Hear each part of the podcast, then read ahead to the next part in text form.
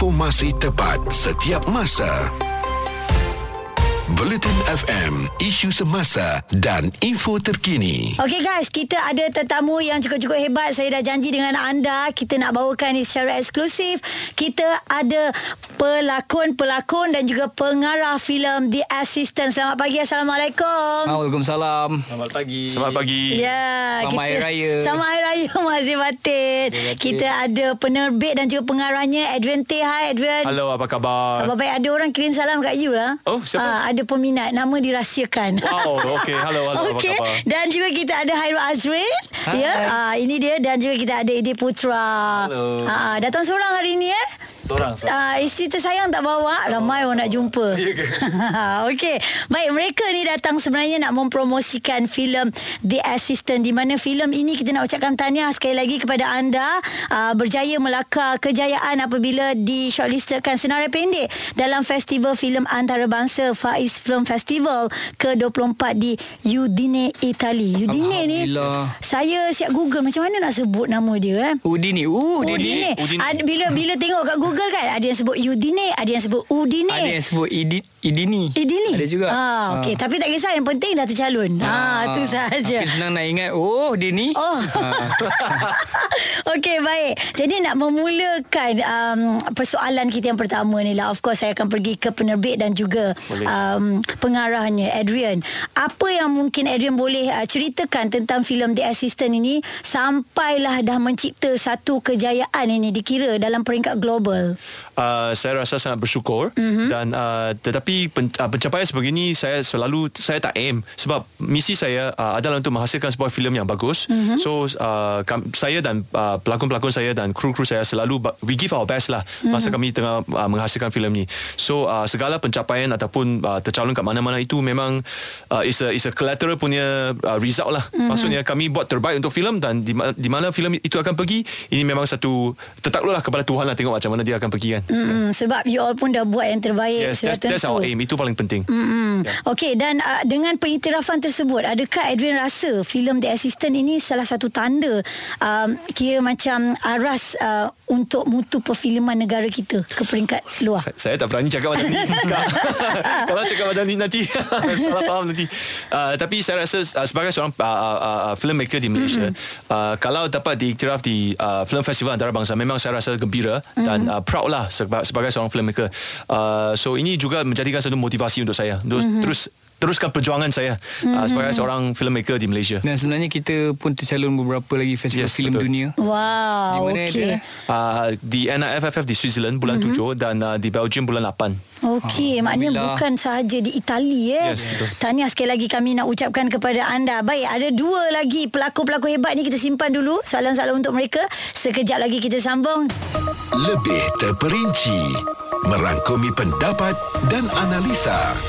Bulletin FM, isu semasa dan info terkini. Saya ditemani oleh tiga jejaka-jejaka yang um, uh, cukup-cukup hebat. Semua tahu lakonannya dan juga pengarahannya. Kita ada Adrian Tay, penerbit dan pengarah filem The Assistant. Kita ada Hairul Azrin dan juga Edil Putra. Okey, kita akan pergi ke uh, Hairul Azrin. Kita tengok ada satu kenyataan dalam Cosmo ya. Uh, mengatakan ramai orang luar ataupun uh, penonton-penonton luar bukan daripada Malaysia yang puji Hairul Azrin dan namanya memang cukup sinonim dengan filem-filem arahan Adrian Tay. Ah kini macam pelakon tetap Adrian ke apa eh? Okey, baik. Dan kita nak tanya Hairul sendiri. Dalam filem ini Hairul pegang watak sebagai Feroz. Jadi apa yang boleh uh, Hairul kongsikan uh, tentang watak ini sebab katanya belum pernah pegang watak macam ni. Uh, sebenarnya saya tak pernah lagi pegang watak macam mana yang saya buat dalam filem The Assistant ni sebab Normally saya buat sebagai macam Pascal orang tengok Wira. Hmm. So ni salah satu watak yang lain diberikan oleh uh, Adrian hmm. dan saya dibantu oleh pelakon utama dalam filem ni Idil. Mm-hmm. So dalam cerita ni terus terang saya cakap uh, saya watak Feroz tu ikut saya balik disebabkan saya Oh, ada bau terbawa-bawa, terbawa ah? balik. Hmm. Memang cerita betul sumpah. Hmm. So uh, kejadian ni saya pergi shoot cerita lain. Hmm. Kemudian uh, saya terbuat dialog-dialog yang Feroz buat mm-hmm. dan saya tak perasan manager saya tegur eh awak bukan dekat assistant awak Ah, bukan Feroz di set lain, ya, eh? dan yang paling saya terkejut di rumah mm-hmm. bila saya marah anak saya tiba-tiba saya gelak lepas tu uh, Hani cakap ayang bayangkan kat set tau. Oh, okey. Bawa cerita sedar dan saya call Aiden lebih kurang pukul 12 tengah malam. Uh-huh. Uh, Tao Yan. Saya panggil Tao Yan. Yan dalam Chinese director. Oh, Ah, okey. Tao Yan, I ada problem. Apa dia? Apal, apal. Uh, sebab masa tu tengah syuting lagi eh. Uh, saya cakap dengan dia, Adrian, aku tak aku ada problem. Watak Feroz saya aku balik. Ah, bagus lah tu. Tapi dia tak tahu macam tahu. menghantui dia ni kan, menghantui Hairul kan. Ya, tapi Ha. Terus terang saya cakap Saya tak pernah kena macam ni Orang kata method acting apa semua Saya uh-huh. tak tahu Tapi benda ni sendiri datang hmm. Dan saya kena Panggil Feroz tu Apabila saya isap rokok Sebab uh-huh. saya tak isap rokok uh-huh. Bila saya isap rokok Watak tu sampai Rasa janggal tak? Saya tak perasan Tak perasan. Dan saya rasa okey je Semua tak perasan lah. Dan kalau saya gelak Dia datang. Dan benda ni saya nak hilang Selepas seminggu Sebelum habis syuting Saya boleh kontrol. Sebelum tu Saya tak boleh kontrol Oh. Dan saya bayarlah Saya ada idil kat sebelah Yang macam ah, Rul ni tadi kau ni eh ni Idil banyak Idil banyak selamatkan saya juga. Dan terima kasih banyak Saya Idil ni uh, Macam Idola Ha. Sebab dia pelakon yang bagus Beliau pun memang seorang pelakon yang bagus kita tahu ya. Okey. Jadi uh, Ida sendiri kalau kalau kita tengok apa yang Feroz ceritakan tadi, watak dia tu Hairul, uh, sebenarnya sinopsis cerita ni macam mana? Sebab dia kata bila dia gelak sebab ada yang baca sebab Aizat takut takut ada lah orang kata kalau tengok nanti tiba-tiba dia orang spoilkan benda ni secara ringkasnya sinopsis dia bagaimana? Secara ringkas mengesahkan Zafiq yang yang dimainkan oleh saya, mm-hmm. seorang ex-convict yang ketika dalam penjara mendapat tahu bahawa ahli keluarganya dibunuh. Mm-hmm. Jadi ketika dia keluar daripada penjara untuk sebuah misi membalas dendam, mm-hmm. uh, dia berjumpa dengan Feroz yang Okey. mengaku sebagai sepupu kepada isteri si Zafiq ini dan bersama-sama kita berdua cuba mencari jawapan kepada soalan siapa yang membunuh keluarga Zafiq. Hmm, okey daripada dalam penjara tu ada rentetan cerita dia di luar. Wow, tak sabar ni kita nak tengok. Kalau ikutkan tarikhnya adalah 19 Mei, betul? Betul. Okey, uh, jadi mereka dah start untuk buat promosi. Saya tengok tengok tadi dekat Malaysia hari ini pun ada dan saya pasti peminat-peminat di Bulletin FM pun dah tak sabar sebab diorang dah banyak tiket menang ni. Seorang dapat 6 tiket Oh, Ah, okey. akan uh, berjumpa mungkin dengan anda semua juga untuk menonton wayang. Terus kekal dengar Bulletin FM. Platform penuh informasi, tepat dan pantas. Bulletin FM, isu semasa dan info terkini. Masih lagi ada Adrian Tay, penerbit dan juga pengarah filem The Assistant, Hairul Azrin dan juga Adil Putra. Okey, tadi kita dah tanya mereka berdua sekarang Adil pula Aizan nak tanyanya. Memang kita tahu Adil ni um, pasangannya adalah orang Indonesia, seorang pelakon popular juga Prisya Nasution dan kemudian ya uh, giat melebarkan uh, kerjaya beliau di um, Indonesia.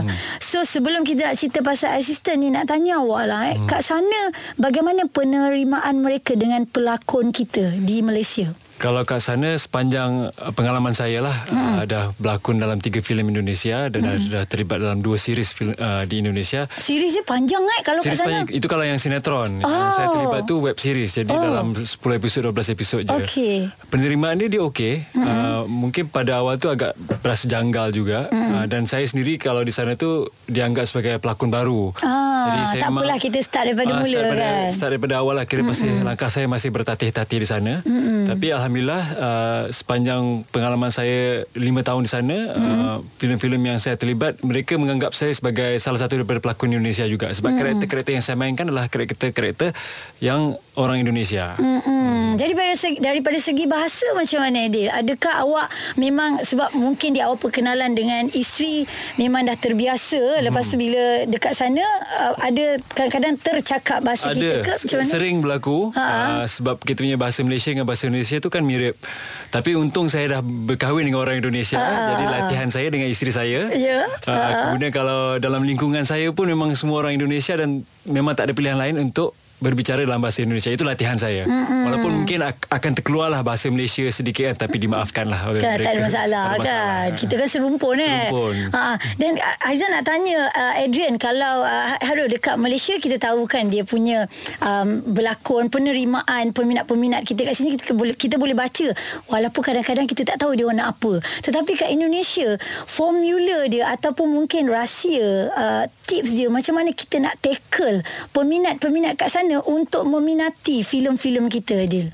Oh kalau mungkin kalau kita maksudnya kalau selalunya sukses filem kita kat sini tu akan menjamin kesuksesan di tempat-tempat lain. Mm-hmm. Uh, itu mungkin salah satu cara dia lah. Uh, mm-hmm. Dengan sa- salah satu cara lain adalah dengan cara marketing sebenarnya. Sebab mm-hmm. kat sana pun diorang ada banyak filem. Mm-hmm. Dan mungkin kalau filem dari luar tu jarang, mm-hmm. especially filem dari Malaysia. Tapi Vira pernah tayang di Indonesia. Yeah. Mm-hmm. Filem saya uh, Interchange juga pernah tayang di Indonesia. Walaupun mm-hmm. sambutannya tidak sebesar di Malaysia, tapi ada sambutan. Mm-hmm. Uh, mungkin dalam masa ke- ke depan kita boleh berkolaborasi dengan produksi di sana menghasilkan uh, filem yang melibatkan dua negara itu hmm. salah satu cara kita untuk apa mendekatkan titian ni lah antara Ya, ya, ya. titian Nusantara ni kan Hmm. itu salah satu cara lah untuk Mungkin ada kolaborasi juga kan Betul. Kalau kita tengok kolaborasi Daripada zaman dulu Memang dah ada pun Betul. kan So benda tu tak asing lagi Jadi sebagai anak seni kan Edil kan Adakah untuk filem The Assistant ini Betul-betul buat awak puas Saya berpuas hati sebab satu sebagai seorang pelakon ini adalah action film pertama saya. Mm-hmm. Saya tak pernah buat action film, tak pernah ikut latihan uh, action film mm-hmm. uh, dan karakter yang saya mainkan di sini tu memang lain daripada karakter saya sebelum ini. Mm-hmm. Uh, banyak yang saya lalui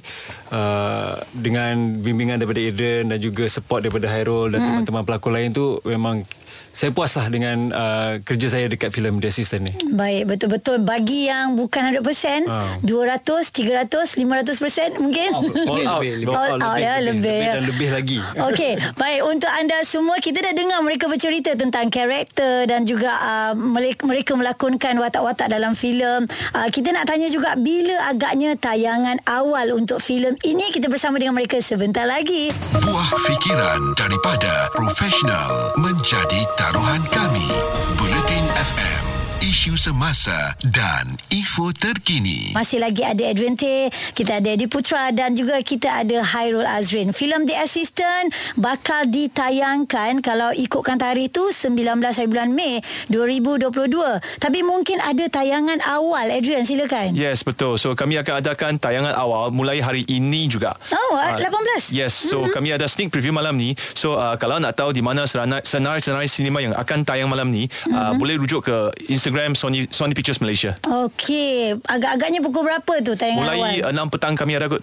From 6 PM onwards. Oh, maknanya you all semua sekali ada dekat uh, Pawagam? Malam ni memang kami akan pergi ke hmm. Pawagam kat Wang Utama. So Oh. ya, harap-harap dapat jumpa dengan semua. Okey, jangan lupa serbu uh, dan dapatkan tiket anda jangan terlambat. Tayangan awal ni sangat-sangat penting ya. Betul. Uh, sebab penentuan untuk anda terus sebar-sebarkan kepada kawan-kawan nak bagi tahu ceritanya bagaimana. Okey, Adil. Um, sikitlah nak tanya, kalau orang yang dah tengok ni yang sibuk nak spoilkan cerita ni terutama kat dalam TikTok. Ah. Segala benda. Macam mana Adil kita nak nak bagi ajar sikit orang macam ini? Geram pula kita. Nak viral kan tak menjadi masalah Ah, Tapi ah. jangan spoil Benda-benda yang penting dalam filem Lepas tu ni dia siap shoot lagi tau. Ah itu kalau itu Ah. jangan kalau yang shoot dalam, pro- dalam program tu adalah kesalahan yang besar itu Betul. sebenarnya kesalahan Yes. uh, yang boleh membawa undang-undang. uh, dari Boleh sisi didakwa, undang- boleh betul. didakwa jadi hati-hati kalau nak menonton boleh menonton tapi jangan merakam dalam program Hmm, okey, jangan spoil saya kalau nak tengok bila dah ada orang buat macam tu, saya bengang. Saya pun nak report. Ingat eh dekat panggung wayang ada telefon tak silap saya yang anda boleh terus angkat call panggil orang apa semua untuk tegur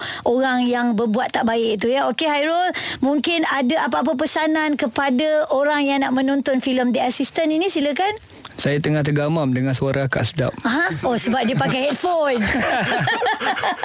clear clear lah. Ha. Okey, uh, jangan lupa saksikan filem The Assistant di Pawagam mulai petang ni malam ni Mhm. mm-hmm. 18 hari bulan uh, tayangan awal dan untuk 19 hari bulan hari Khamis satu Malaysia boleh tengok di semua Pawagam insyaallah kami buka untuk 128 panggung betul tak Adrian so ini salah satu filem yang uh, lain daripada yang macam orang pernah tengok Pascal pernah tengok Wira mm-hmm. dan ini kita ada uh, hero uh, Idil satu benda kelainan yang korang tak pernah tengok uh, dan banyak benda plot twist boleh dikatakan mm-hmm.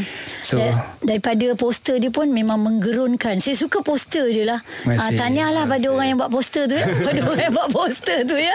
Okey, Okey. sekali lagi untuk anda jangan lupa menonton filem The Assistant. Ingat hari ini kita dah ada tayangan awal dan esok akan pergi ke seluruh pawagam satu Malaysia. Tahniah kita ucapkan sekali lagi kepada mereka dan all the Terima best. kasih. Semoga filem ini terus box office dan meletup uh, sebab apa bak kata Adrian tadi uh, masa kita dengar lagu dia ada kata ini filem termahal pertama yang keluar selepas pandemik. Betul. Uh, so apa lagi tunggu boleh tonton di Pawagam yang berdekatan dengan anda. Okay guys all the best kita jumpa lagi insyaallah. Terus dengar kami Bulletin FM.